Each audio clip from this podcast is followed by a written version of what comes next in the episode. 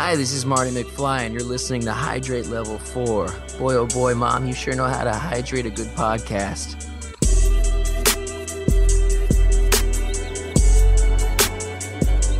Welcome to Hydrate Level 4, a podcast where we take a nostalgic look at movies from different generational perspectives.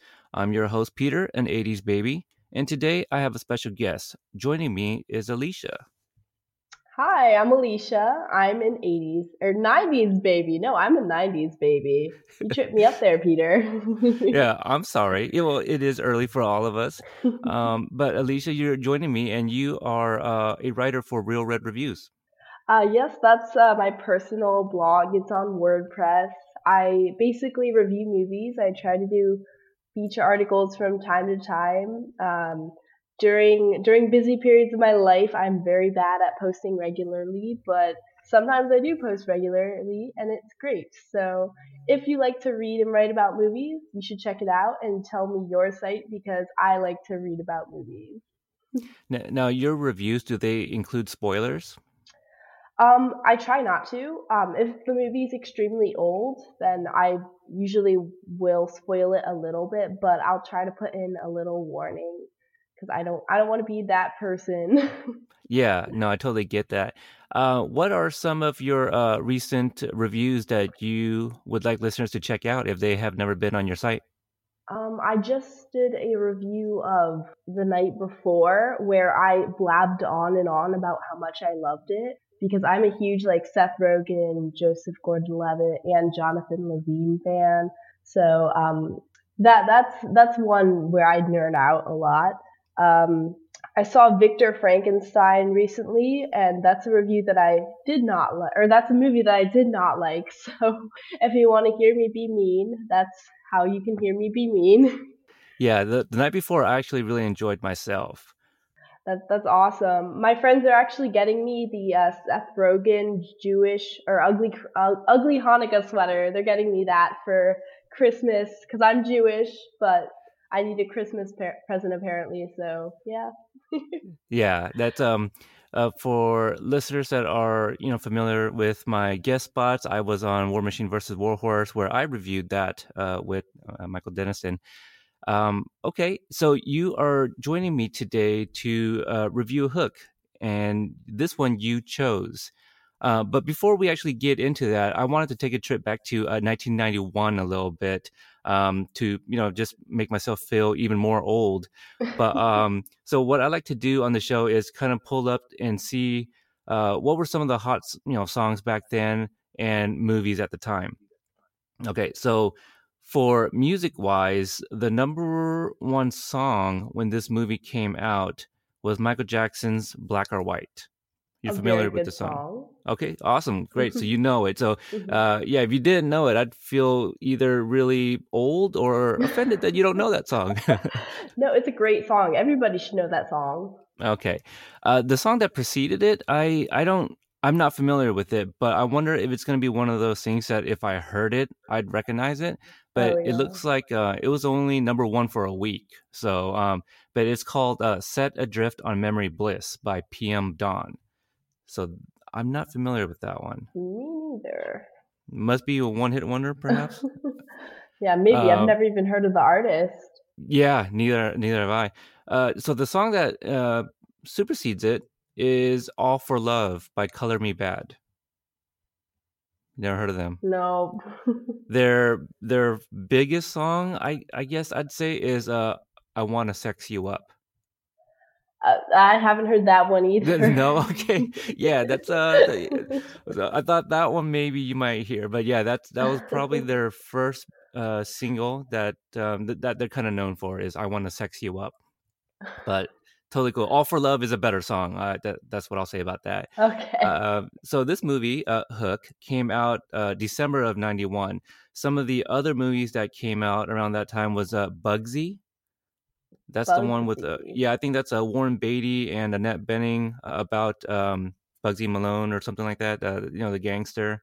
Um, mm-hmm. the, the Last Boy Scout with um, Bruce Willis and Damon Wayans, I think it was. Nothing, huh? How about JFK, Oliver Stone movie? No. no. Father of the Bride, Steve Martin. I've heard of that one. I've never actually Okay, all it right, though. we're getting somewhere. Uh, and fried green tomatoes. I was I think I read the book for that like a few years ago. well. There we go. That we found something that you're familiar with. Okay, so that's that's pretty much it from from 91. Um, I guess I don't feel too old. You kind of knew some of those things. I mean, most importantly, Michael Jackson, you know, King of Oh yeah, oh yeah. Yeah, yeah. Uh, so this movie is directed by Steven Spielberg, and it stars uh, Robin Williams, Julia Roberts, Bob Hoskins, Maggie Smith, and I, I think that's basically our our uh, main characters. Um, why did you choose this movie? Well, it's one of those movies that when I think back to being a kid, I remember this movie and also Robin Williams, of course, was a very beloved actor. And when I think about like nostalgic things from my childhood, I think about Jumanji, Flubber, and Hook, you know, uh, Robin Williams movies. So I thought it would be good to do a Robin Williams movie. And I actually didn't even realize like how many other um, big actors were in it. Yeah, yeah, crazy. I've uh we've uh, reviewed Jumanji. Uh we actually I I want to say we did that around the time of his death.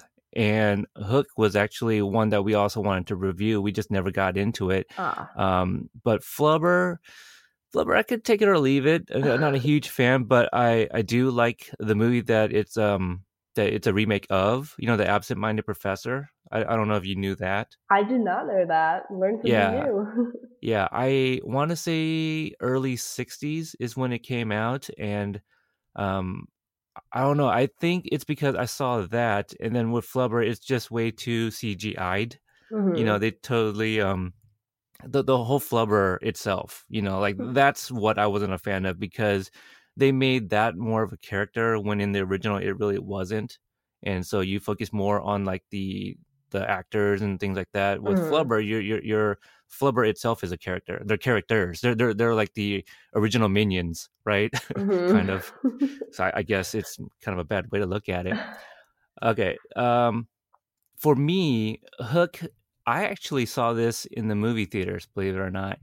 So when this came out, I want to say I was eight, and you know, it's a it's a Peter Pan movie. Don't know if you caught this, but my name is Peter. So um, I don't know by proxy of that, I actually am a uh, fan of the Peter Pan lore. I guess, I guess you can say. Are are you a fan? it. Yeah. Do you do you like the cartoon and Um, well, I am being forced to grow up right now, so I do love that concept of not ever growing up. And I remember just loving the alligator from the from the animated version of it, like in the Tick-Tock and yeah, I, I do love the animated film. I didn't see that film Hook that came out um, recently, but oh Pan? yeah, I, I'm not. I don't know how that was, but it's it's clearly a very heuristic franchise, or not even franchise, but lore, as you put it.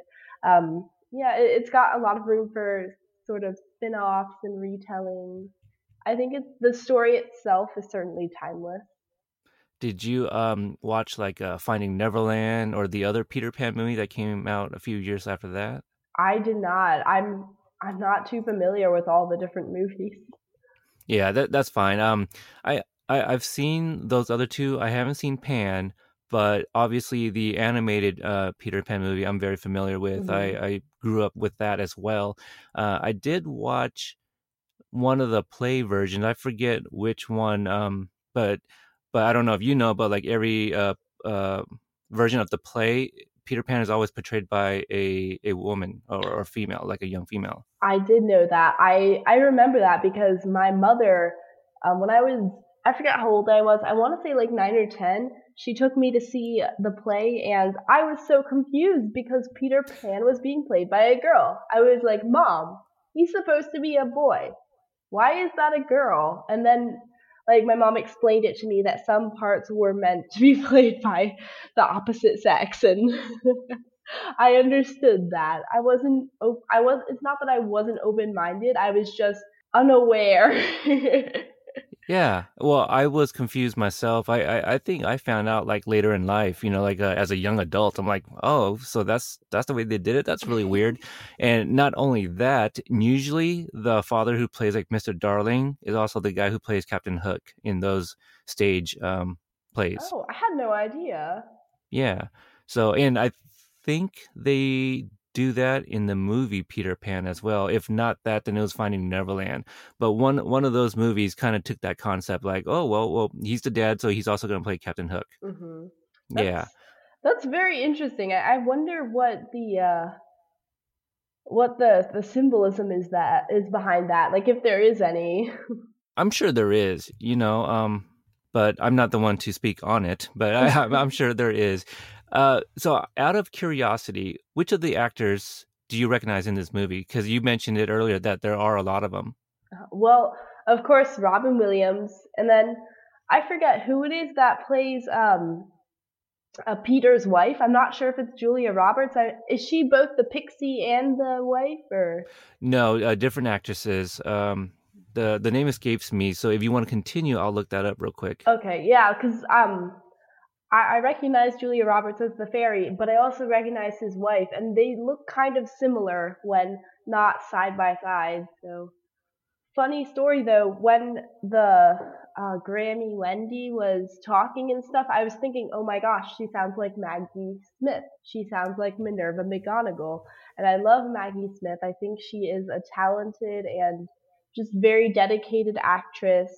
And so, you know, but but I thought she looked way too old to be Maggie Smith, and then lo and behold, it was Maggie Smith. So the that's some good makeup work there, I guess. Yeah, she was only fifty six in the movie.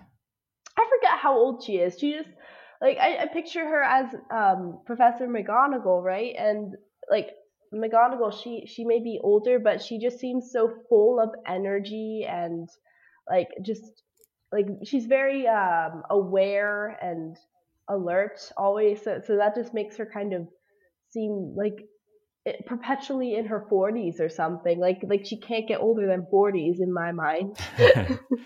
yeah, she doesn't age. Uh, well, she's she spent a lot of time in Neverland, so that explains it. Um, the the actress who plays Moira is uh, Caroline Goodall. Okay, I don't know her name, but I've definitely seen her in other things that I cannot think of off the top of my head. Yeah. Anyone else you recognize? Uh, how about the actor who plays Smee? I I don't think so. I didn't really like recognize any other actors. I kind of was just surprised, like, oh, it's not just Robin Williams who's the big ticket name. And yeah. Also, to be honest, I forgot to look up the director, and I did not realize it was Spielberg until about ten minutes ago. oh wow! yeah, yeah, uh, yeah. Steven Spielberg uh, directed this. Um, some the okay so bob hoskins he's he was uh in who framed roger rabbit mm-hmm. and he was also uh, mario in the uh, super mario brothers movie you know the the video game um, movie adaptation and other ones too that aren't really coming to mind right now but he also uh, passed away a few years ago um, oh. dante uh, basco who plays rufio i actually reviewed uh, another movie of his um, uh, over the summer. Now he looks really familiar. Um, the one who plays Rubio, Dante. Yeah, Dante Basco. I'm curious to see what you'd recognize him from. This is the only movie that most people know him from. Oh, he was in uh, The Last Airbender. I forgot about that. Oh my gosh, he was in American Dragon Jake Long. well, I don't know what that is. That was a Disney Channel cartoon show I thought it was really cool because like I was like very young, so I, I like kind of had like a little mini crush on the main character who was Jake Long, and he had this dragon, like it, and yeah, I that this guy was he voiced that show apparently, which is Oh, really well, there you go. well, because I know he had like uh, one scene in Entourage, but um, you know, I've seen some of his like uh, other movies that were like really that were like straight to home release. Basically, I don't think they had any theatrical releases. So uh, it's kind of how it is for like Asian American actors, though. You know, they they don't have a lot of huge movies. So um, it Mm. was really nice to see him in this, and I think I'm pretty sure this is the first movie I saw him in because you know I was 8 Mhm. So um, so after this, I, I would try to seek out like other movies he's done. So and I did do one of them. Um, and the other one I could think of is called like Faking the Funk, where he plays like an adopted uh, Asian kid who who was adopted by a black family Ooh. and uh, the love interest was um, Tatiana Ali, you know, who played Ashley Banks in Fresh Prince. uh-huh. Yeah, and so in the movie, like she thought that he was, you know, quote unquote, faking the funk, you know, like trying to act black, but that's the way he grew up because he was adopted by a black family. So she didn't find out that find that out till Uh-huh. later. Oh so who knows? Maybe I'll review that because it sounds like a, you know, like a Academy Award winning movie. Yeah. Um, Actually, um, he did a lot of stuff in Disney Channel. It looks like he um, was a guest on The Sweet Life of Zack and Cody, which I was kind of a really big fan of that show. Like, I really liked it. I thought the idea of living in a hotel was awesome. Uh, so, I like Brenda Song myself, but oh um, yeah, she's I I wasn't a regular viewer of that movie, but only because my son watched it as well. um, but I, I feel like everybody and their mom was a guest on that show. Uh, yeah, that's true. it, it did end up being a very big show, and Brenda Song, she was very great at playing the the dumb girl. And I don't know if you've seen on the internet, but uh, there's a couple of pictures that point out how funny it is that instead of having the uh, Asian girl be smart as is stereotypical, you know, the blonde girl's the smart one, and then the Asian girl is the dumb one. Uh, yeah, I I've always just kind of wondered why her character was that way. But no, that's that's an interesting insight on that, I guess. But um, she has grown up. My has she grown up? Oh yes, yes. I follow her on Instagram, maybe. um, okay, so let's let's get into the movie a little bit, and we we could jump around. Uh, anything you uh, have notes on, um, uh, feel free to to uh, throw that out. But uh, so we already kind of talked a little bit about the history of like the Peter Pan lore and Mhm. uh, what we um, learn about the plays. So we we get to see this. She's also uh, Peter Pan is also played by a a young woman uh, in the play in this movie. Mhm. So we meet the Bannings, which let's you know let's um, go into the characters a little bit. Robin Williams plays Peter Banning, and uh, he's got uh, two kids, Jack and Maggie. Um, the actor who plays Jack, uh, Charlie Corsmo, I think is how you pronounce his name. I knew him from uh, the movie Dick Tracy. That's the only two movies that I, I've seen him in. Um, Amber Scott, who plays Maggie, not familiar with her. Uh, you already mentioned Maggie Smith, who plays uh, the Wendy lady. Mhm. Uh, Bob Hoskins as Smee, Dustin Hoffman as Captain Hook, and Julie Roberts as Tinkerbell. Mhm. And that's pretty much our main people here. Um, so you got the Bannings at the play, and we learn a few things here, right? We learned that uh, Peter Banning is, um, you know, he's a, a white collar worker, right? Yeah, he's a lawyer, I believe. Yes, he's a lawyer. Uh, he's answering his phone in the play, like you know, before people started having cell phones. So he, maybe he started that bad trend. and uh, you know, we meet his son. We we we find out that he's uh, into baseball, and I guess we find out that um, we soon find out that Peter makes a lot of broken promises. Mhm, You know, with the kids. he's obsessed with obsessed with work, and he doesn't really know how to balance the fact that he has like a very active work life, but also he needs to be a dad and a good husband. So you know, he clearly struggles with the balance. That's made very very evident.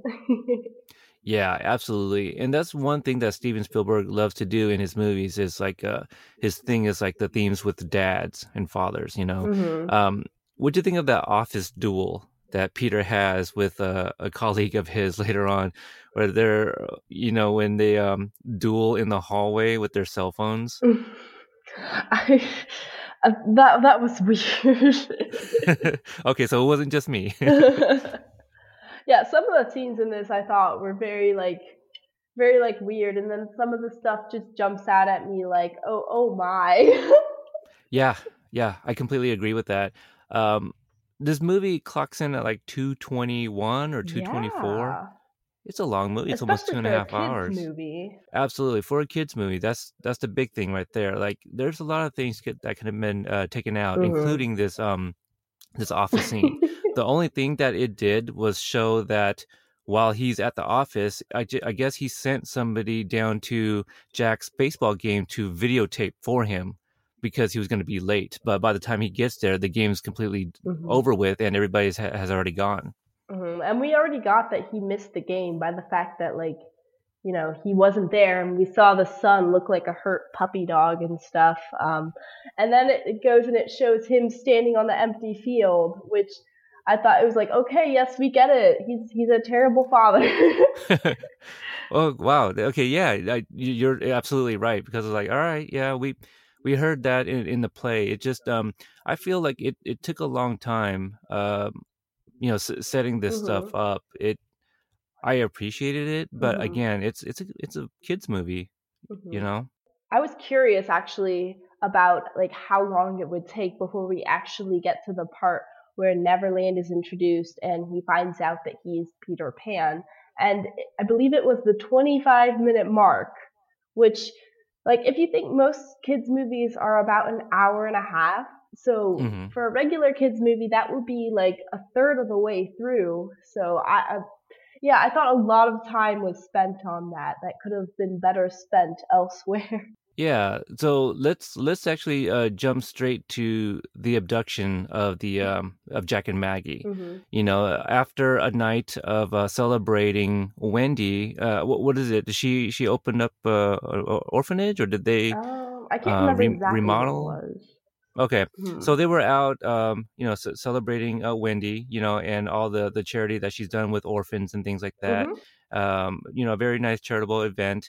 But they come home and they find that uh, you know the, the the door had been broken and there's like a, a really big uh, scrape you know along mm-hmm. the walls and uh, liza and toodles you know who are um, i don't know what role they play in this uh, in wendy's home but they live there. Yeah they're there. they're, they're, there. We find out that toodles is a uh, former lost boy. I mean we have a funny scene where he's on his knees looking for his lost marbles, you know, which um, kind of beats you over the head with that with that uh ref I mean um what's what's what's the word? The Pun, maybe or metaphor. The symbolism, the metaphor. Yeah. Thank you.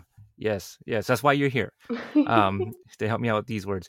But uh yeah, so you know, I don't know. The, the the way Robin Williams plays it doesn't act like a concerned father you know that uh, is is worried about his kids possibly possibly be missing. Uh-huh. You know, he opens up the door and is like, "Hello." like, would you who do you expect to answer? yeah, I, mean, I was I was thinking about you know that person who like you know sees the murder and they're like, "Oh, let me just walk all around the house screaming hello and let them know where where I am so that they can easily attack me." Like that's what that reminded me of.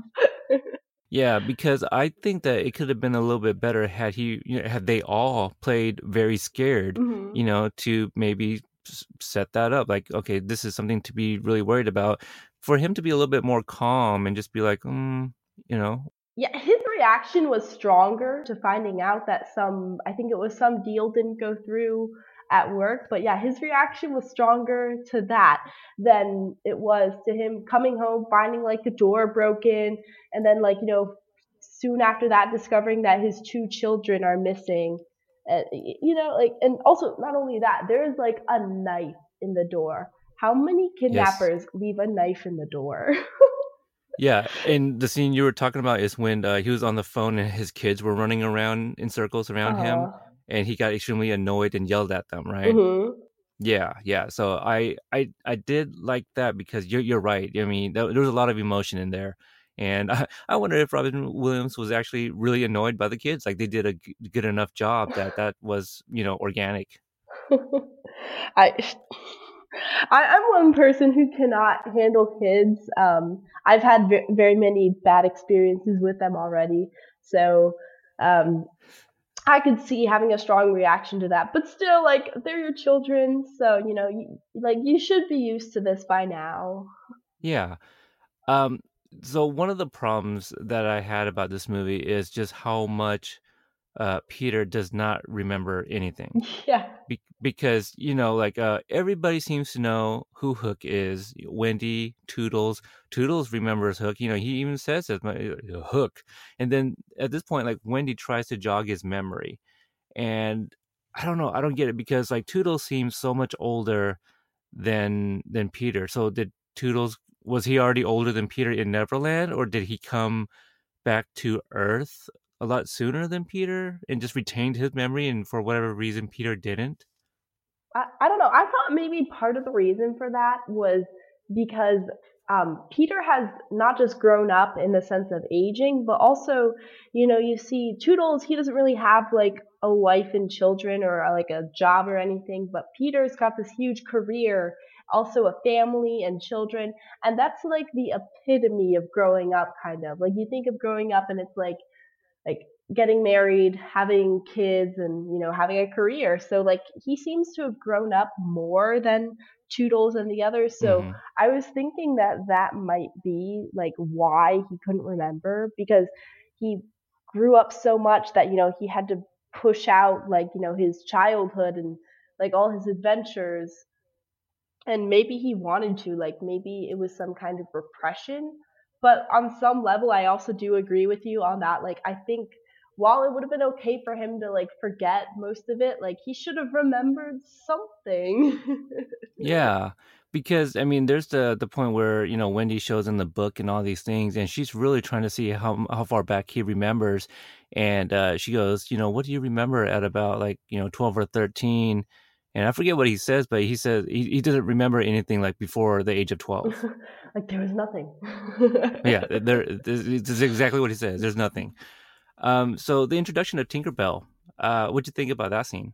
Um, I, I don't know. Like I, mm, on one level, like I thought that it was it was an appropriate way to kind of introduce him because in the movie that's or in the original Peter Pan movie, you know, I believe it's Tinkerbell that comes to get the children, or no, Peter Pan comes and he's accompanied by Tinkerbell, right? Mm-hmm. Yeah. Yes. So I need to rewatch that movie.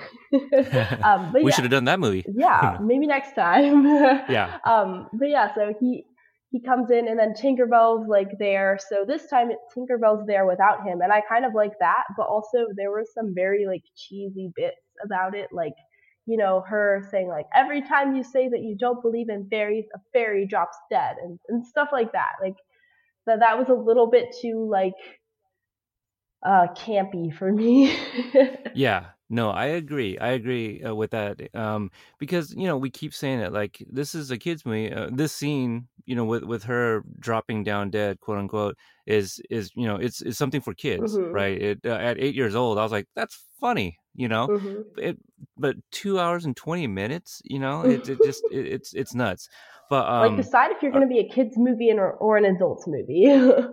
yeah uh, so the clapping thing, do you know where that came from? I know that um, for the play, um, whenever like Tinkerbell is dying, like the audience has to clap and say like "I believe in fairies" to bring her back to life. Right. But when she did it, it looked so fake. Like she didn't. Yeah. Like, I don't know if like it was supposed to be her faking it because it looked like she was faking it. Like that's exactly the way it comes off to me too. Like she was faking it. But uh, you're right. That's something that they uh, do in the plays, and for the cartoon, they didn't have that because there's no audience to to clap, you know. But they incorporated that into Hook. So I did read that, and I thought that was a little interesting. Um, so when Peter Pan, when Peter Banning arrives to Neverland, it kind of starts off as like a fish out of water story, mm-hmm, right? Mm-hmm. He he asks uh, a pirate for like a payphone, like, come on, like look dude, look around you. Yeah, like can you be a little bit more confused? yeah. Uh, and then you know he gets attacked by some pirates, and then Tinkerbell uh, kind of you know comes in and, and, kicks butt. Now he makes a Mighty Mouse reference. Do you know who that is? Um, no. okay, I thought I asked, but it was a cartoon character from back in the day. I don't even remember exactly what decade, but he was exactly how it sounds. He was a mouse that he was like a super mouse, like a you know kind of a superhero. Oh, cool! I'm yeah, actually googling it right now. Yeah. So um, Okay, so he so Smee introduces Hook, and I kind of like this because um, he says "Welcome to Neverland" the same way like Robin Williams says. Uh, oh no, no, he says "Good morning, Neverland" the same way. Good morning, Vietnam. exactly. Yeah. So I I thought that was a, a nice touch, and there's a there's a couple of that too later on. I'll bring it up later, but they uh so Peter is there and he sees that uh, Hook did indeed capture Jack and Maggie, right? Mm-hmm. They're they're inside this net. Everybody's on Hook's ship, but so Hook, uh, so Hook went to London to go kidnap kidnap the kids, right? That's mm-hmm. obvious, right? So when he actually discovers Peter Pan in disguise, he's surprised that Peter is old. Mm-hmm. Is, I mean, like, what were you expecting? Like a thirteen-year-old Peter with a you know, a 10 and 12 year old kid? I mean, uh, what, did you have any? Oh gosh, that that would be like a whole new show for MTV. yeah, yeah, yeah, yeah. I would, or Game of Thrones. I don't know. um, but it for me, I thought it was really sad because Hook says, "I'll let them go." We, obviously, he doesn't believe that this old man is is Peter. Mm-hmm. So he's like, "Well, prove it. Fly up there." You know, well, coincidentally, I ironically, this Peter is scared of heights. Mm-hmm. Okay, so so he's climbing up this pole, you know, and and it was just I thought it was a very sad scene that all he had mm-hmm. to do was mm-hmm. touch his hands, uh, the, his kids' hands, and they would be set free. Mm-hmm. But he being so scared of heights, you know, his kids are saying like, "Look, we just want to go home," mm-hmm. um, and he just he just couldn't do it. He just couldn't make that mm-hmm. climb out there to touch to their hand. So I, I thought that was kind of a sad moment there. Yeah, especially the the pained expression on his face. Like I thought that was like really well done. Um, and also it kind of reminded me of the fact that like in in his former life, well not former life, but his life that's not in Neverland with the wife and kids, all they expected him to do were simple tasks like show up and support his kids at things so that's simple, right? But, you know, he had a hard time doing that. And then to save his kids, he has to do another simple task that he can't even really do. Um, so I, I read into like symbolism a lot because I'm I'm very much like a book nerd and like a symbolism nerd. So I could like just be pulling that out of thin air, but that that's kind of what it felt like to me, and that just made it very moving for me. Yeah, so I, I'm I'm glad that hit both of us there. So that works. Mm-hmm. Leave that in. You know, everything leading up to there, it could, it could be trimmed down a little bit. There's a lot of fat here that can be kind of cut uh-huh. out. Um, so let's go to the Lost Boys. We we jumped there. Now I thought this was a little weird because between the ship and him getting to the the Lost Boys, um, what what is their their home or their area, their refuge, man cave, right? boy cave. that too. that all works. There, there's some of those there for sure. But in between there, there's the scene where like Peter's underwater and is safe, like the the mermaids and things like that. no, I was just thinking the mermaid thing was so weird. I think they were just giving him oxygen, which which you're right. Like, you know, okay, let's let's throw in mermaids because yeah. there were some in the in the cartoon. Yeah, like like okay, we we get it. It's a different place, but the the editing there, like the shift to the next scene, just felt so like you know out of nowhere. It, I I didn't like that scene change. Yeah, no, you're right because we saw we saw Tinkerbell on the ship, and then the the next time we see her again, he runs into her at the Lost Boys hideout. Mm-hmm. I guess I don't, I don't even think it's a hideout, but um, I well, I guess I don't know. When I think of hideout, I think of like a secret place, but it mm-hmm. doesn't seem to be secret because Hook has been there before. Mm-hmm. Yeah, you know, we find that out later. But uh, it it appeared that Tinkerbell had been sleeping in her home when when Peter gets there. Um, so I'm just like, well, well, what happened in between? Mm-hmm. So yeah, mm-hmm. you're right. The editing just seemed really off there. Um, but you know, we meet the Lost Boys and Rufio, who has taken the place of the Pan so I didn't know the pan was a thing. So the, we we learned a few things with the Lost Boys, or maybe this movie in general, but they have their own like slang, mm-hmm. right? One of my favorite ones is bangarang, oh, yeah. which I, I think like a lot of us love. I don't know. For me, that kind of just I, I didn't really like the bangarang thing. No, okay. No. like I don't know. But it's I feel like I liked it a- when I was younger, but now I, I kind of just like it, it it seems very weird. It's almost like um it's almost like the word Smurf, where you can substitute that for like anything. you know, that's kind of what it was. But uh, I looked it up, and the word bangarang is actually like a, a Jamaican slang, and is defined as like a, a hubbub, uproar, disorder, or disturbance.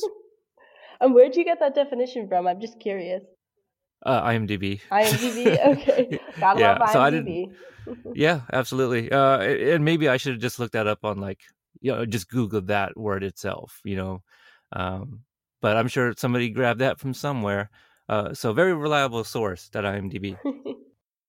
Um, but yeah, I, I think it's really interesting that they do substitute bangarang for like a lot of other words Mhm. and how, how it's used. But uh, so we meet Rufio, who obviously no nobody believes this guy is Pan, right? Peter Mhm. Pan. So uh, there's this scene where like Rufio, he uh, takes his sword and draws a line. You know, step on this side if you, you don't think he's Pan. And Peter's the first one to join Rufio on that side. I, I thought. What did you think about the character Rufio? I'm just curious. Um, well, let's see. He is one of the first. Um, I don't want to say like uh idols, but he was one of those first like, hey, there's an Asian guy on screen. you know. So growing up, it was like either Ernie Reyes Jr., who was in like the Ninja Turtle movies and and um Jackie you know Surf Ninjas. Uh, Jackie Chan, who's older, so I didn't like really Oh, gravitate gotcha. towards him. But I I watched a lot of Jackie Chan movies. But when I was a kid, like I can look up to this guy because he's just a few years older than me, and he's totally cool. But as far as character goes, I don't know. He didn't really um come off as as really a leader Yeah, that's you, you know it, it was just it was just uh, the one who speaks for the lost boys i didn't i didn't see anything that quite told me that this guy has been leading things i know that they dropped lines about killing pirates and they wanted to kill this lawyer and start chasing him and things like that Mhm. but I did like the fact that like all the stabs they made at lawyers like throughout the movie. I thought that was funny because you know lawyers are super fun to hate on. sure absolutely and uh, th- there's that drop line robin williams says "I- i'm not that kind of lawyer so i'm like well what kind of lawyer are you then because uh you know most lawyers um you know like it has a negative connotation just a lawyer that tag alone hmm And also, I like when um, Hook tells him to draw his weapon, and he takes out his checkbook. Oh right yeah uh, how much do you want yeah and uh it- that was a funny scene too where hook shoots through the checkbook and like kills one of his uh, one of his pirates but yeah th- th- that's happened a few times where like just some of random pirates just die you know for no reason. Um, we get a, a short scene with uh, Smee and Captain Hook where Hook tries to attempt suicide. oh my god.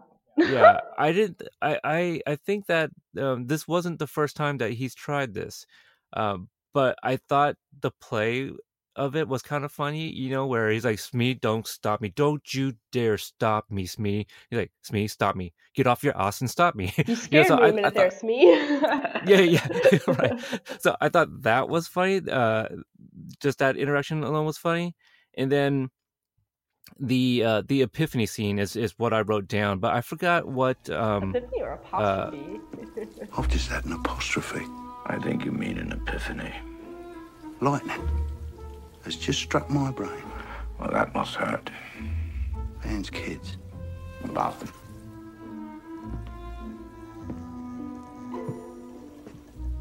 You could make them like you. No, say what? No, no, no.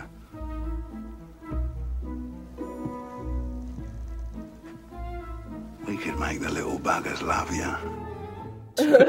you know, just just their interaction t- together. I thought that was uh, you know one of my favorite It scenes. But cute.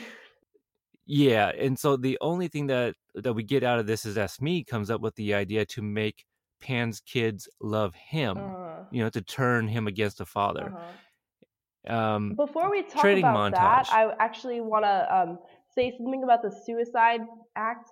Like, I feel like retrospectively watching that kind of made me like feel bad because like they're sort of making a joke about suicide and making it seem like people who like commit suicide are doing it for attention and then just considering the fact that Robin Williams is in this film that kind of made Yeah. made me like sad. Like I thought it was funny, but it's one of those things where you like laugh and then you're kind of like, oh. Uh, but yeah. Oh man. Yeah, Yeah. You, you're you're absolutely right. yeah, Um, like I, I just wanted to bring that up and Yeah, no, that's that's a very good point that you that you make there. Um, but uh, I also saw on the IMDb uh, trivia that um, apparently after the death of Robin Williams, uh, Spielberg, who you know wasn't a huge fan of this movie for a lot of reasons, to include uh, Tinker Hell, I guess as they called her, because Julia Roberts was extremely uh, difficult to work with. Um, I think like she ran off like during filming because like um like she was supposed to marry Kiefer Sutherland or something, and that got called Oh, off. So she like kind of disappeared. I, I don't know. I didn't like uh, try to corroborate corroborate the story, but I saw that in the trivia. And uh, so, but anyway, uh, Spielberg went back and tried to watch this, and he couldn't finish it just because of like Robin Williams. You know, like Mhm. him working on this movie with them. It just it was very difficult for him. he just seems like such a such a bright guy you know um like he's clearly one of those people who has just such a kind heart and there's this quotation that he made that you, you may or may not have seen on the internet at some point that it's really like been brought out because of you know his passing um where it's something along the lines of i think the saddest people are those who try to make others happy because you know they know what it's like to be sad and they don't want that for anybody else. And i just thought that was such that that really like moved me because like i mean i'm i'm not a sad person. Like i'm a very happy person but i i do love like making other people smile like um that's like the one thing I like about my job in the service industry. I get to like make people happy sometimes. um, so you know that kind of like hit me, like the fact that like that's probably what he was doing. Uh, you know, he was just he was trying to be in all these movies, and he was trying to be a or he didn't really try. He was, you know, he was in all these movies, and he really just wanted to make people happy and make them smile.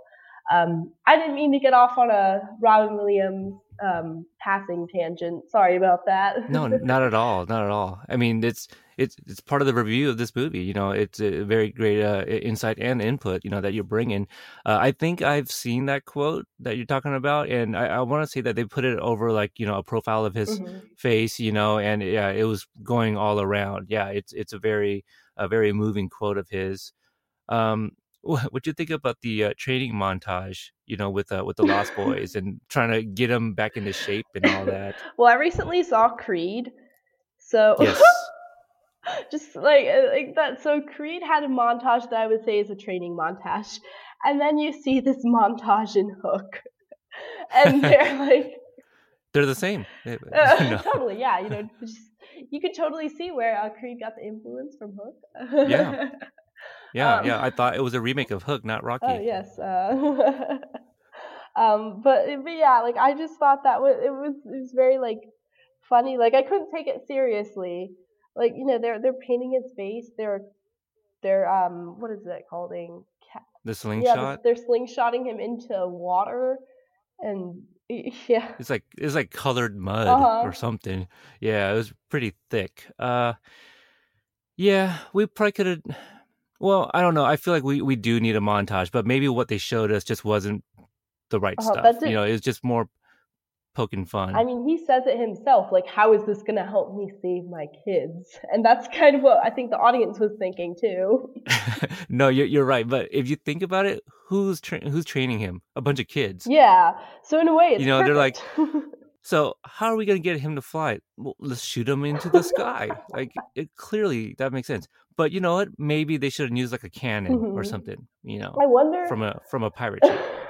I wonder if like when they were like putting that scene together, the training montage, they asked the kids like, how would you prepare this man for battle? And then like like that would be great if they did something like that. Like if they did something like that, I would really appreciate that montage.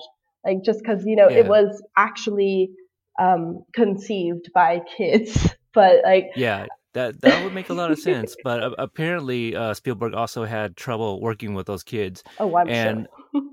You know, like obviously anyone familiar with the uh, the the '60s animated movie uh, is it the '60s? But um, you know, I think there was only like six Lost Boys, and in this movie it's like triple that. Yeah. you know, and to me, I just chalk it up to Tinkerbell finding like all these orphans and bringing them, you know, to Neverland over the Mhm. years that Peter has been gone. So that's kind of what I chalked it up to. But I, I- feel like when I was a, a little kid, I, I just kind of wondered, like, well, why is there just so many Lost Boys now? You know, but it, I think that would kind of Uh-huh. make sense. Do you have any thoughts on that? Like Um, where, where they all came from? That actually did not really occur to me, but I, I do like your point, and I, I guess so. Maybe um, it could have been a combined effort of Tinkerbell and Wendy, since Wendy is like known for um, bringing orphans to homes. Um, but I guess I guess the lost boy idea has kind of since Peter left uh, become just more like not an orphanage, but like a, a home for people who have nowhere to go. So that that's kind of powerful there. Mm-hmm. Yeah, yeah. No, I agree. Uh, you, this this one is one of my favorite scenes, but the dinner with the Lost Boys. You liked that one? I, I do like that because you know they're they're setting up for this feast. Which first off, like wh- where's all the steam coming Yeah, from? yeah. You know, and and why does it why does it look like people are actually smelling things? Because like Peter's sitting down, it's like, oh yeah, I'm about to have this meal. And like they open up like all the pots, like remove all the lids, and there's like nothing. And Uh-huh. like, where's the steam even coming from? Like, what what did you guys even cook? You know, like Uh-huh. it's it's misleading, but but like Peter's looking around like, what the hell are all these kids doing? There's nothing here to eat. You know, so uh, it's it's a game that they play, right? That's that, that's something that we we learned that there's a lot of games that they play, Mhm. but so do they not really eat? Uh, yeah, I, I I, I, was wondering about that. Like, are they all like are they all just a figment of imagination? If they can eat imaginary food, then are they also imaginary? That's what I was wondering. yeah. So do they not need food to Yeah. live? I guess I I'm I'm not exactly sure. Uh, but I feel the pirates probably eat and stuff, but but um in the scene, like I guess the reason I do like it is because it's uh it's more Rufio, right? That that's the one thing I feel that we were kind of missing was the I just um I needed a little bit more tension uh between Rufio and, and Peter. Like I felt that was a little lacking. Like if it was there, it was definitely not strong, you know, between the two. And we do get a little bit of that here, you know, where they square off a little bit and they take turns calling each other different things, which I would love to find out if this was improvised or not. Because You are a fart factory. Slug slimed sack of rat guts and cat vomit. Cheesy scab picked pimple squeezing finger bandage. A week old maggot burger with everything on it and flies on the side. Substitute chemistry teacher? Come on, Rufio, hit him back. Mung tongue, Math tutor? pinhead, Prison barber? mother lover. Nearsighted gynecologist? In your face, camel cake. In your rear, cow derriere. Lion crying, spying, prying, ultra pig. You lewd, crude, rude, bag of pre-chewed food dude? Right, Peter! You man! Stupid, stupid man! Rufio, if I'm a maggot burger, why don't you just eat me? You two-toned, zebra-headed, slime-coated, pimple-farming, paramecium brain, munching on your own mucus, suffering from Peter Pan envy. What's a paramecium brain? I'll tell you what a paramecium is. That's a paramecium. It's a one-celled critter with no brain that can't fly. Don't mess with me, man. I'm a lawyer. Benny, Benny, Benny, Benny, Benny, Benny,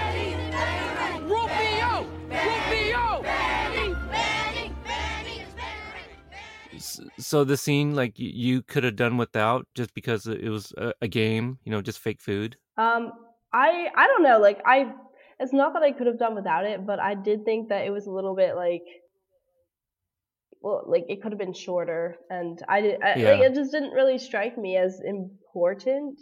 Like I know that um Spielberg probably wanted to really establish the spirit of Neverland and the Lost Boys, but I felt like that was kind of already established, and I actually would have been fine, like just like if the food were real.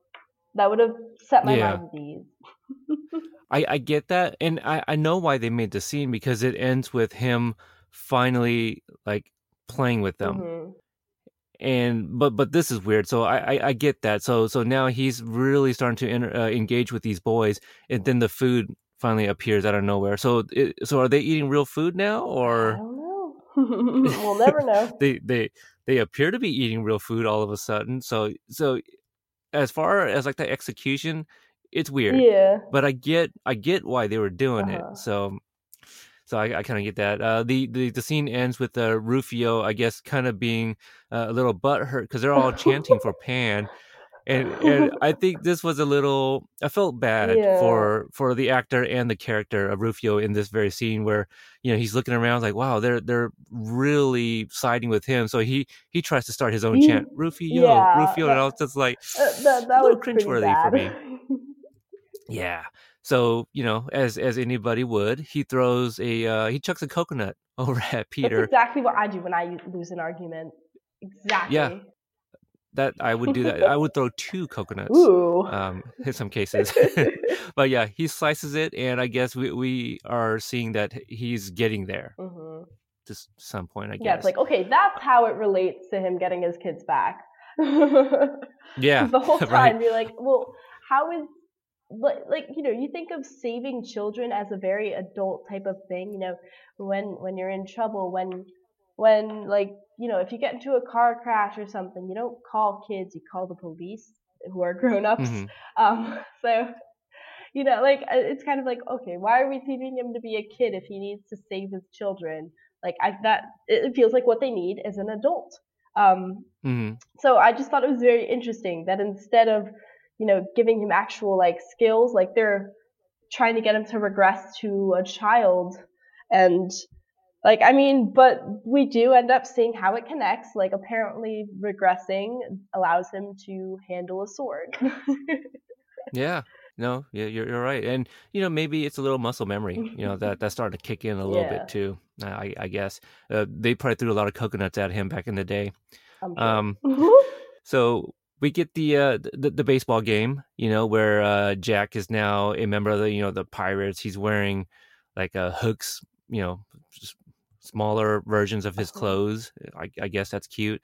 But uh, some of the Lost Boys they stack up on each other, kind of kind of like in uh, Little Rascals Aw. right? They, so they, they show up at the game uh, as as grown ups, but uh, so the, so I guess the idea of this scene was to steal the hook, and that would allow him to crow. Nothing, huh? Uh, yeah, I- Can we just like talk about that? The fact that like the way Hook's plan goes, like it goes from saying I'm going to kill the children and Pan if, or I'm going to lure Pan with the children and I'm going to kill them all, and then it turns into well, no, I'm going to make the children love me. Yeah, I just thought that was a bit ridiculous. I mean, if you like, yeah, why the change? Like, if you wanted to kill Pan, this is the perfect way to do it because he. He's he's vulnerable right now. You got his kids. He Mhm. can't fight back because he doesn't know how. Why why Mhm. wait to? I, I I guess I mean he had that scene with Tinkerbell where where they're like, well, is is that is that how you want your legacy to end? You know, to I, I forget the wording, you know, but basically Mhm. what I got from that is that she kind of shames him, like, oh, so you want to, kind of like, eh, I guess not really a coward, but like, you, you got Pan here, don't you want to go out, f- you know, com- uh, uh, um, beating him, you know, at at his strongest point, not at his weakest, you know, because then you'd just be like a bully, which uh, Mhm. you're a pirate, like you shouldn't care, like just shoot the man, like you do with your your pirates. Yeah, pirates. So- Pirates are literally bullies. They're bullies who Yeah. who take who pirate people's ships, and you, you know they're they're not good people. Yeah. Um, but like, and then of course I was thinking like Stockholm syndrome. Like so basically he wants to try to induce Stockholm, and that takes a really long time. And they have that little scene where the children are sitting at the desks like in class, and Oh, right. like now um like who knows why your parents don't love you and stuff and it, it just it looks so ridiculous like seeing this guy who's supposed to be a big bad evil pirate you know he was dropping scorpions into Yes. A chest with a man inside of it earlier and now he's he's trying to make children love him that's the sweetest thing I've ever heard. know, apparently that man that was in the chest was Glenn Close. You know, the actress who played like uh, Cru- Cru- uh Cruella de Vil in Oh, really? 101 Dalmatians. That's what I read, and I, I didn't know that. I always thought it was just a man too. So uh, little cameos here and there. Uh, remember when Peter first uh, is taken to Neverland by Mhm. Tinkerbell? And as they're flying towards like Big Ben, the clock, uh, there's like a couple for whatever reason just starts floating into the air because Tinkerbell had been flying above them. Well, apparently that's uh, George Lucas and Carrie Fisher. Oh, Yeah. Oh my gosh, that's cute. Is it? I'm like "Hmm." I, I don't know. I, I think I- I mean- like I like cameos. No, sure. know. I I thought it was interesting, but like before I even found out it was them, I was like, why is this couple just for no reason floating in the air? You know, and and they're just they're just they're not like, oh no, we're floating. you know, It ju- wh- whatever. You know, sure. I I can see why Spielberg wasn't a huge fan of this movie himself. Um, What okay. did you think about Hook's plan? I'm just curious. well, it's it's really well the initial plan Of- Uh, both. both because because the second one is really Smee's. You know his That's true. his apostrophe. Um, I guess is what he called it. But uh, I I like I like the former. You know I like Hook's original plan. Like you want to. The weird thing is that like you kidnap the kids and and you're surprised that he's actually an adult now. Maybe he just was more surprised what kind of adult he is, not like just a grown up pan. It's Peter Banning, the lawyer. You know uh, but I kind of do like that. You know, you you abduct the kids to bring them in to your turf, right? Uh-huh. Where where you have the advantage. You know, you're um, you're you're the home team, right? So you should have the advantage. But then you let the man go to train to be a better competitor. It's like, wait, wait, wait. Like, are you a bad guy, or are you just like, is this just going to be like the Karate Kid, where it's just like opposing dojos or something? Yeah, Like- yeah, right. Co- Cobra Kai, right, and uh, uh, Miyagi Dojo. Um, yeah, and Smee's Smee's plan to turn the kids against him. I, I think that's where it slowed down the movie because Uh. we didn't need that. We didn't need it. Honestly, um, what's going to hurt him the most is if he, you make him watch you kill his kids or something. Like, Right, right, and I mean it would obviously be a different kind of movie. So like figure out True. who's who what's the audience here, right? Like, do you want it for Uh-huh. The grown-ups a little bit? You know do you want it to be gritty or do you want it to be a family more oriented movie? If, Uh-huh. it, if it's the latter go with smee's plan. That should have been the original plan. Let's kidnap the kids and then let's figure out what to do. Okay hey let's turn the kids against him. Yeah, like you know, be a bet. Like you could play off that weakness about the fact that um, you know, uh, he wasn't always or Peter wasn't always there for his kids in, when they they weren't in Neverland. So you know, he he does play off that pa- uh, that fact, I think. yeah But like, yeah, uh, pick a plan. Decide if you're going to be a big bad scary villain or if you're going to be like a campy villain that's not really that bad. He's just misunderstood because. no that's that's exactly right like they, he shouldn't have had that first plan in uh, in play like the the first thing he should have done was just kidnap the kids and then we figure out what to do with them hmm you know because uh I, I i enjoyed the the entire setup of the abduction i mean you said you know the, the knife with with the note you know that's Mhm. that's very creepy uh i i even like the the whole nursery you know the where Mm-hmm. the, the the the the doorknobs had like a hook you know that latches as a lock i thought that was really cool Yeah, that was really awesome. um in toodle's room i got this online obviously but in toodle's room the jolly roger which is hook's ship was in you know one of those uh, bottles uh ships in a bottles Uh-huh. i thought that was cool um oh. and wendy's youngest brother from the cartoon michael which that would have been nice to see too if like why toodles why couldn't it have been michael you know baby baby michael who's now grown up but uh, we see his teddy bear you know somewhere in the house as well Oh, that's super cute. yeah, I did notice that because I thought it was the same bear. Well, it, apparently it is the same bear that uh, Peter finds in the treehouse later on. You know, where he picks Oh, it up and he says Michael. But there's also a teddy bear that was at uh, at, at uh, Wendy's house in Mhm. London too. So there's two bears. So I don't know. Maybe maybe he lost the one in Neverland and then got another one when they got back. Yeah, I don't know. Did you notice the dog? Yeah, it is it the same dog? I, I mean, he looks. I mean, I'm, it's it's the he did dog. look exactly like the the dog from the cartoon. So I guess right, same the sheepdog. breed. Is it a Ooh. sheepdog? I, I don't know Um, my breeds. I, I mean, neither. Um, okay. I, I go from big dog, tiny dog, And sometimes medium dog. giant, and um, but yeah, I just think it was cool that like that's another touch they added the dog, um, along with the teddy bear and the hook doorknobs. I did appreciate the uh, integration of Neverland into the house, and Yeah. also yeah, there was like a lot of foreshadowing, especially with Peter being afraid of flying and stuff. Yeah, it, that was just a, a, really interesting, and yeah, I, I kind of get that. I mean, uh, flying, he had to forget that, right? It, it's not something he's like, yeah, I could kind of fly. I mean, like, wait, how how do you fly? because this is supposed to be like real world. Um, let's see. So I, I guess I guess we can. Okay, so at one hour and forty one minutes, he realizes he was indeed Peter Pan. Th- th- this is usually when movies should be ending. yeah, like fi- like finally, like you should you should be like with your kids all happy go lucky now. right exactly now um just right before well i, I guess during this entire scene we, we're getting the flashback of uh, uh, apparently he remembers when he was a baby inside a crib and his mom you know and all that whatever i i can do without the entire flashback scene.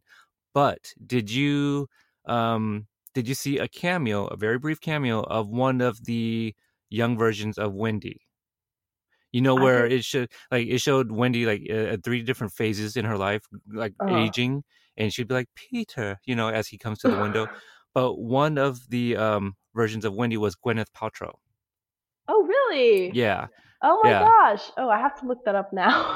yeah so yeah you'll have to go back um uh, again when he realizes he's pan again it was at one hour 41 minutes so go back like to 135 and well, i don't know if you want to watch the entire flashback but yeah it is uh, gwyneth paltrow uh, so i guess we could just jump to like uh, towards the end here where the lost boys uh, attack hook's ship uh, Mhm. rescues jack and maggie um there's fighting i guess there's not a whole lot to talk about but we get one death of an actual character and that's Yeah. rufio did That- that have any kind of effect on you Well, it kind of like confused me more because we're we're again we're bouncing between like it being an adult film versus it being a kid film. Um because you know, death like that's something like they often hint at in kid films like they'll say like, you know, if you do this, you'll be sorry, but they don't explicitly say I'm going to kill you.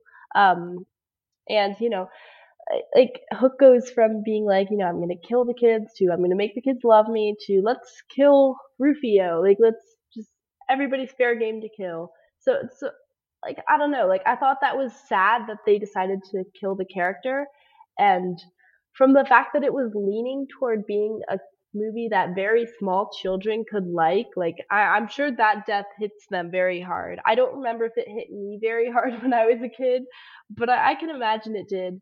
Like I kill every time in the fifth Har- or I don't kill. Um, I I cry every time in I see Harry Potter five and Sirius Black dies. Like, yeah, that that always gets me. So I, I probably did cry when Rufio died in this film.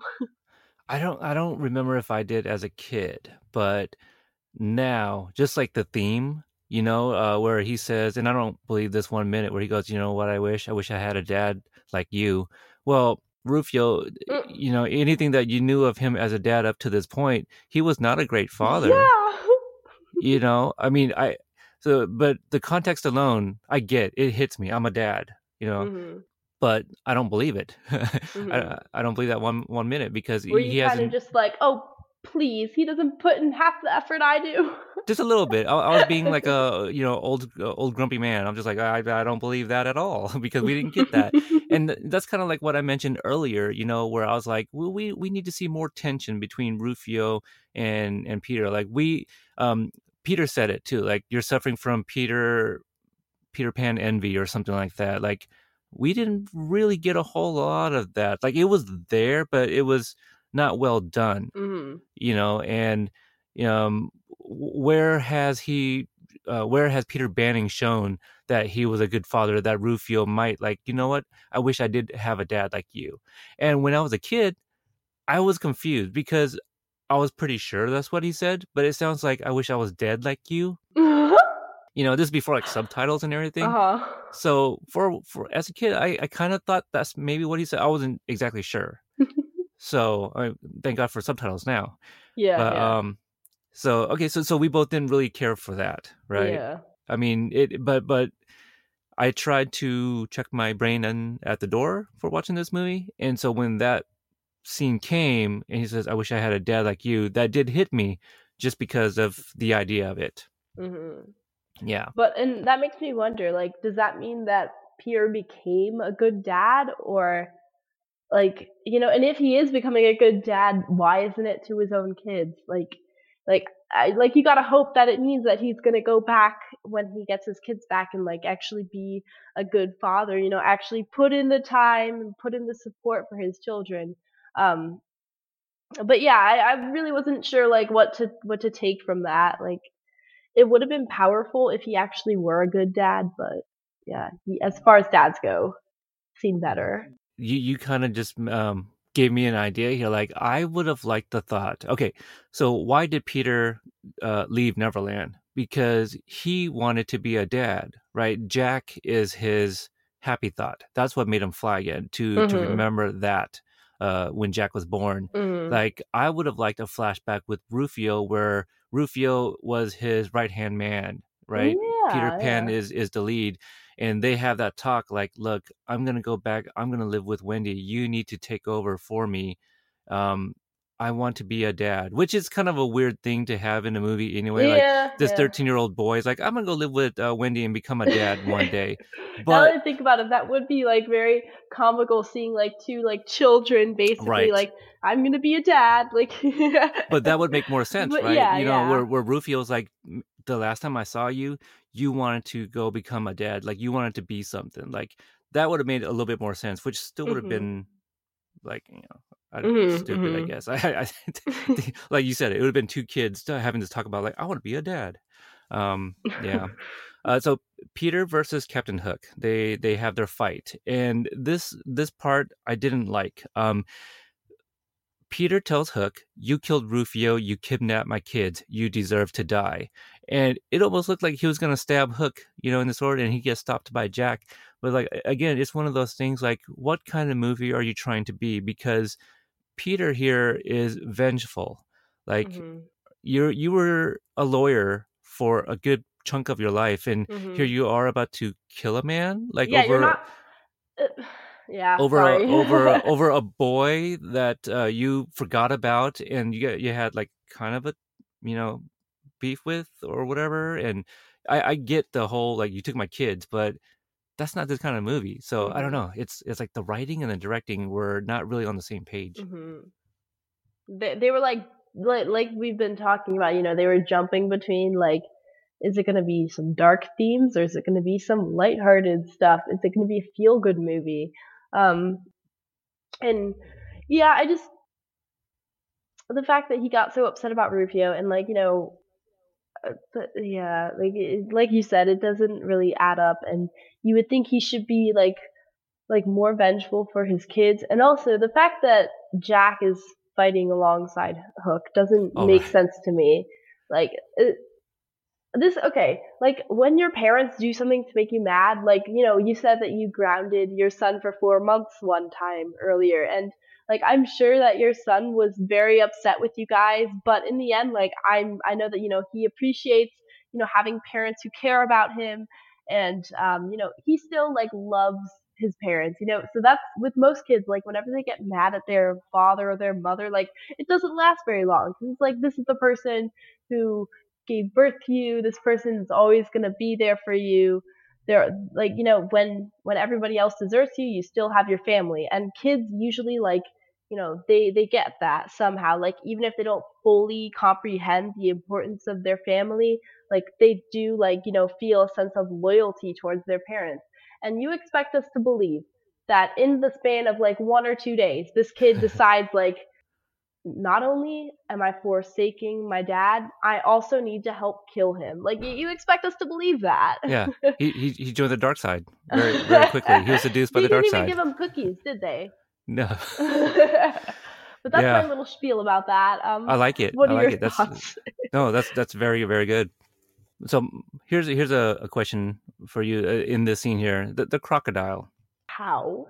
Uh, why is it so big? Because earlier Hook mentions that he stuffed the crocodile, turned it into a cro- uh, a clock.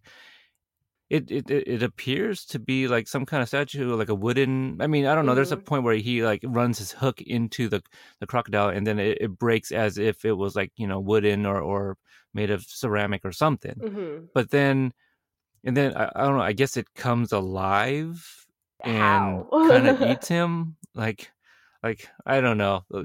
That could have been done without too, right? hmm Yeah, honestly, I I do like the symbolism of him being eaten by the crocodile, but I don't think they should have had it be a stuffed crocodile that came back to life. Like this Yeah. crocodile is supposed to be the bomb. He's supposed to be un- indestructible.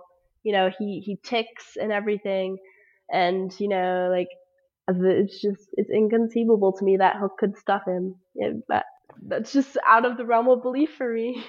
It's just, it's it's just a really big crocodile, and it just didn't appear like it could have been real, you know. So it, that's just one of my uh, many issues with this movie.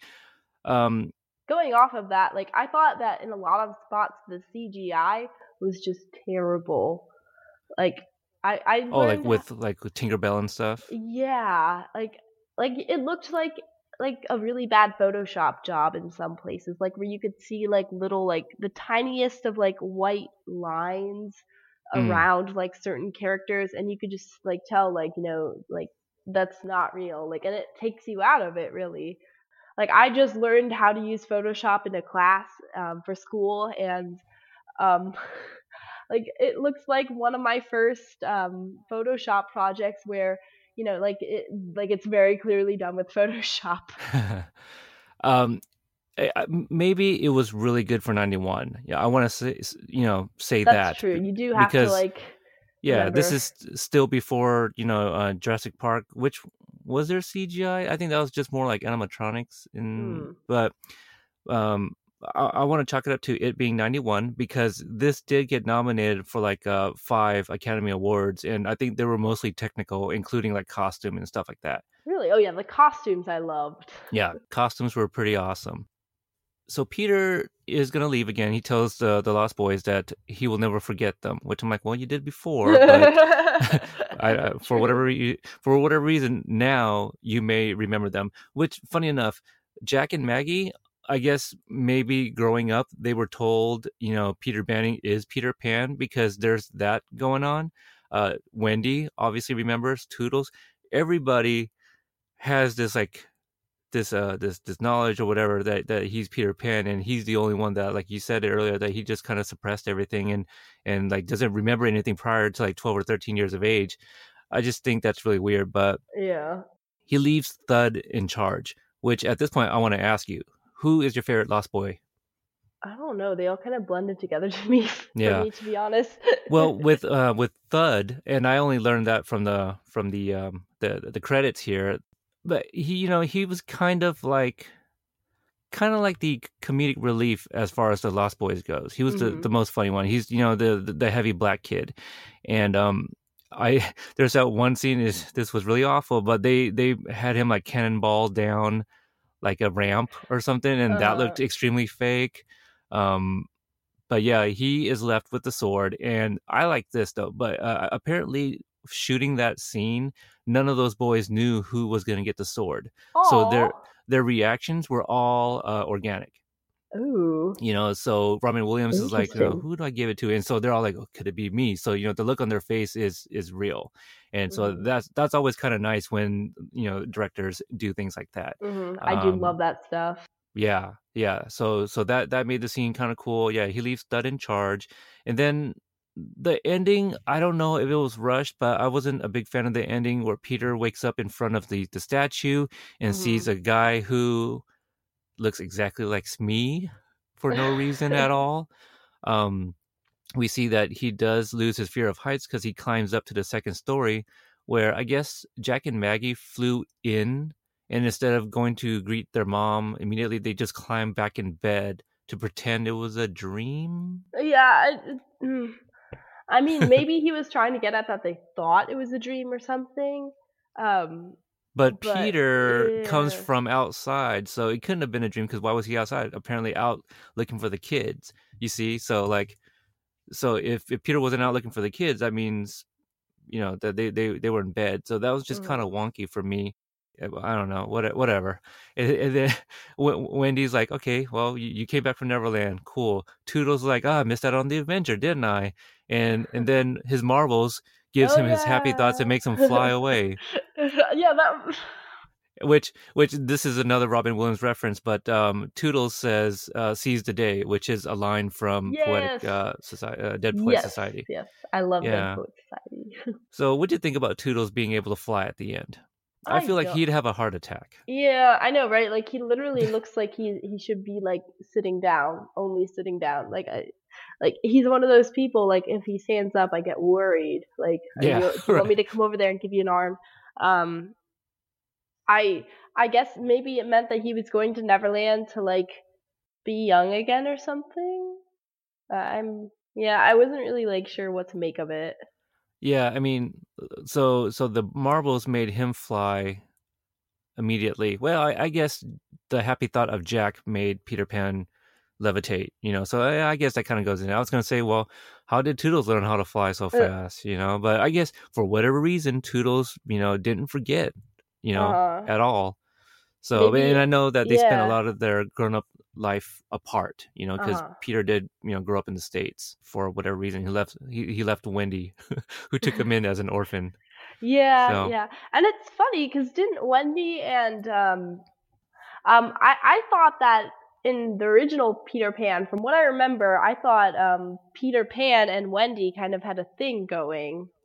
Yeah, uh, they, they did, because that's where like the whole, uh, the thimble came into play, you know, the kiss, that kind of thing. Yeah, But I, I, I feel like in this movie, it's because you know like, every time he kept on coming back from going away, she kept on aging, and so, um, you know, so that it would be obviously just inappropriate as far as like the age thing goes. but it's also weird because since they kind of quote unquote had a thing, he hooks up with her granddaughter. yeah, that, and she's just okay with that.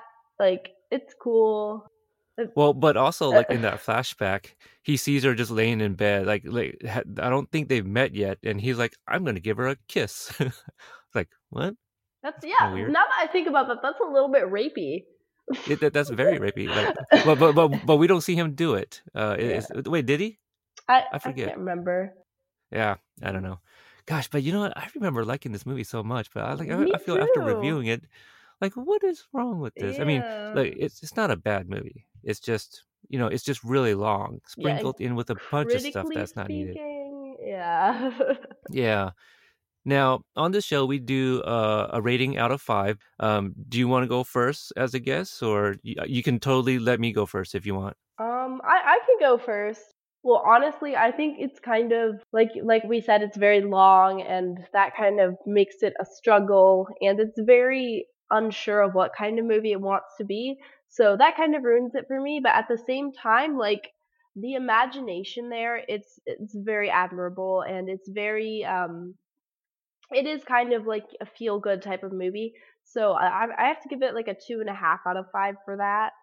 Um, like you know kids love it it's definitely a kid movie it's not one of those movies for both kids and adults so that's that's going against it but you know otherwise like if you think of it just from like a child audi- or a child's perspective then you know it, it'll be a good movie for them but you know that's really the only age group that it's going to appeal to Yeah, that's, that's well, well said. Very well said.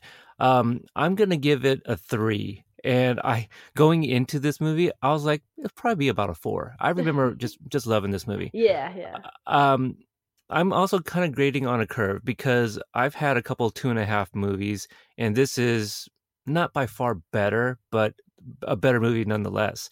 Um, we've talked about the pacing; it's just really, really long. Two twenty, you know, that's that's a long movie. I you can't even throw this into the background, you know, and, and do things because it's like I don't know. It, it I don't think this works as a background movie. It works as a you know watching this and feeling the nostalgia. You know, Robin Williams does really well. Uh, you know, he's a little bit more tame because he has to play the Peter Banning part. But once he's Mhm. Peter Pan, it's like it's totally Robin Williams. Mhm.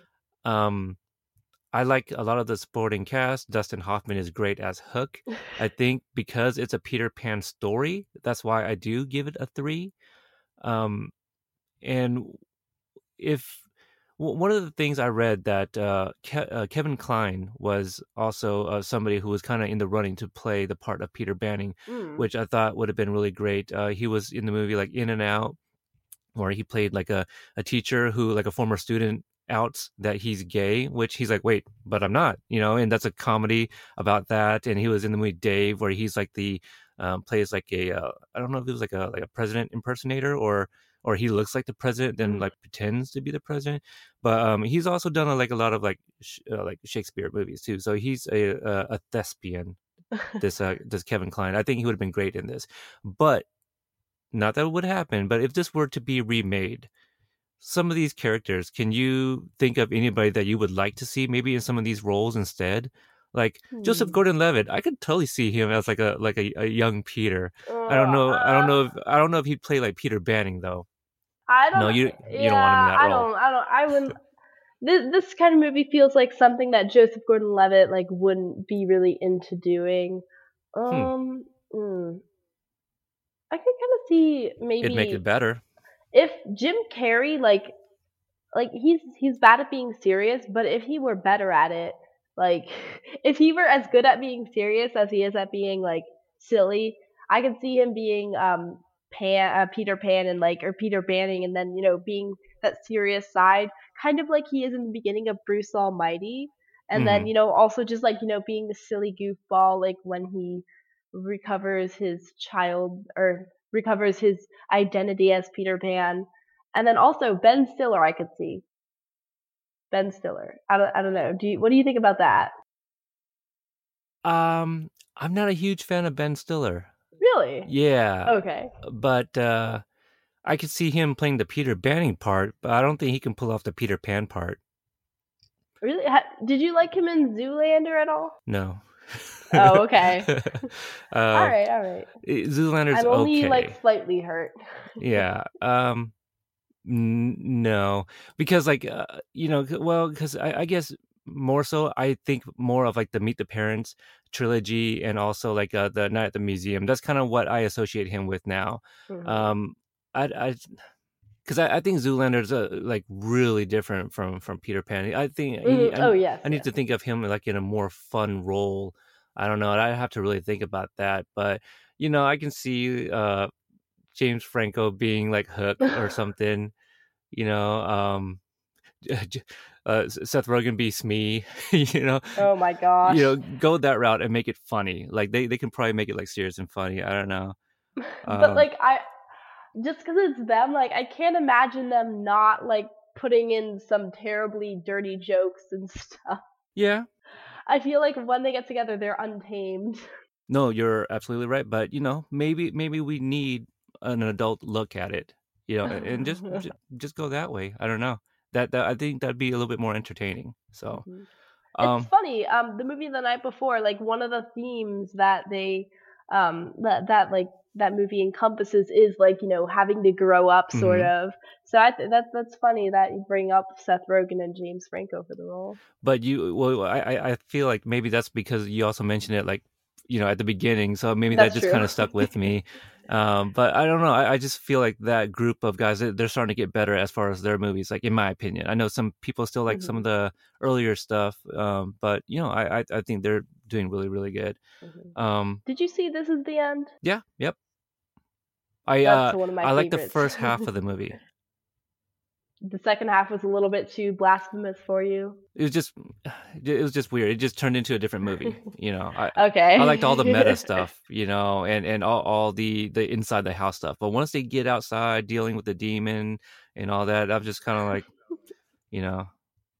But that's okay, me. That's fair enough. Fair enough. yeah yeah I, I just feel like it's two different movies um but yeah this was extremely fun i didn't know how like it, it would have gone like uh again going into watching the movie last night i was like yeah i'm gonna i'm gonna i'm gonna say it's probably about about a four and it just kept on like just kept on ruining it for me like man the pacing Yeah. some of the scenes and i'm just like ugh let's get this movie over with but um yeah alicia i want to thank you so much for uh coming onto this show and again um please tell the listeners you know where they can you know find you on on, on twitter and and your website Okay, well, uh, first I want to say like it's been such a pleasure being here. I've had a great time, and I want to thank you actually for having me because I I do love talking about movies. So anybody who gives me that opportunity is wonderful in my book. Well, and there you you know go. you're you have a very fun personality, and I really like the basis of your show. So yeah, it's been super great. And um, if anybody's interested in checking out my writing.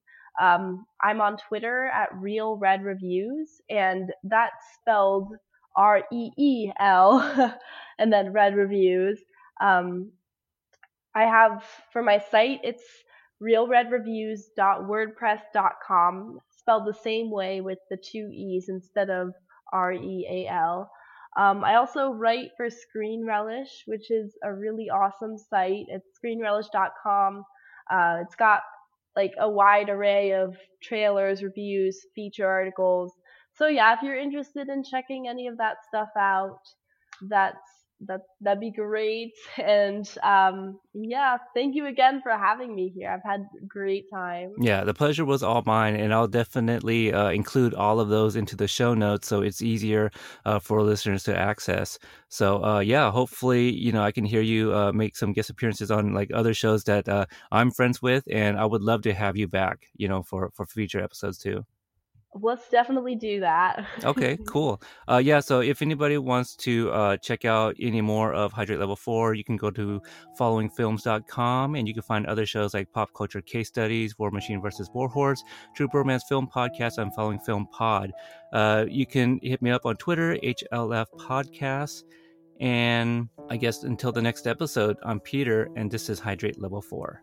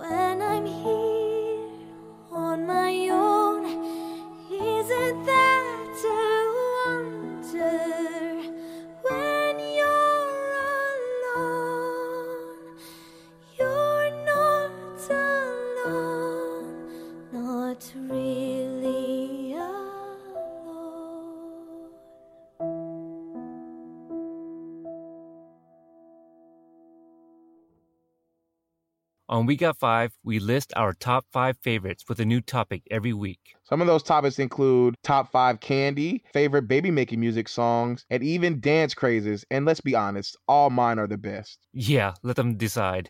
Anyway, you can check it out on core10parts.com. Hope to see you there.